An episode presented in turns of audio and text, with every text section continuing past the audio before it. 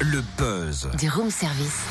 Le buzz du room service. Sur Fréquence Plus. Vendredi 1er février, gros plan sur le festival Générique. C'est la 12e édition, c'est du 7 au 10 février dans 5 villes du Grand Est. De Dijon à Mulhouse, de Besançon à Belfort en passant par Montbéliard. Des concerts doudingues à prix doux voire gratuits. On en parle avec Kem Lalo, programmateur du festival. Bonjour. Bonjour.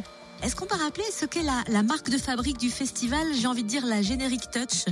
Alors en fait, Générique, c'est un festival éclectique, qui est un festival plutôt de défricheurs, découvreurs de nouveaux talents, on va dire principalement. On met quand même quelques petites têtes d'affiche pour permettre à ces nouveaux talents de jouer devant du monde, pour les faire découvrir justement.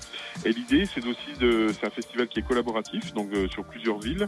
Et l'idée est d'investir des lieux un petit peu hors du commun, qui n'ont pas l'habitude forcément d'accueillir des concerts. Il y a les salles classiques qu'on peut voir dans chacune des villes, mais il y a aussi des lieux qui n'ont pas vocation à faire du concert et qu'on aime investir et proposer des spectacles adaptés par rapport aux lieux présentés. Et est-ce qu'on peut faire un zoom sur les propositions les plus originales à Dijon ?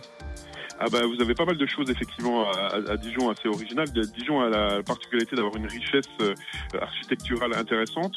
Donc il y a des lieux qui sont très connus pour d'autres choses comme les Halles de Dijon par exemple, où les gens aiment bien aller faire leur marché, où il va y avoir Organ Mug qui va jouer. La péniche Cancale, qui est une péniche qui est quand même plutôt adaptée pour faire des concerts. Il va y avoir un brunch le dimanche matin avec Flavien Berger dans une entreprise de communication. Il va y avoir le concert de Death Valley Girls à l'hôtel de Vaugué. Et après, on retrouve des lieux qu'on a déjà utilisés, comme le Consortium, qui est le centre d'art contemporain, mais aussi la Vapeur, qui est quand même un lieu incontournable, qui est un peu le point central, on va dire, sur Dijon.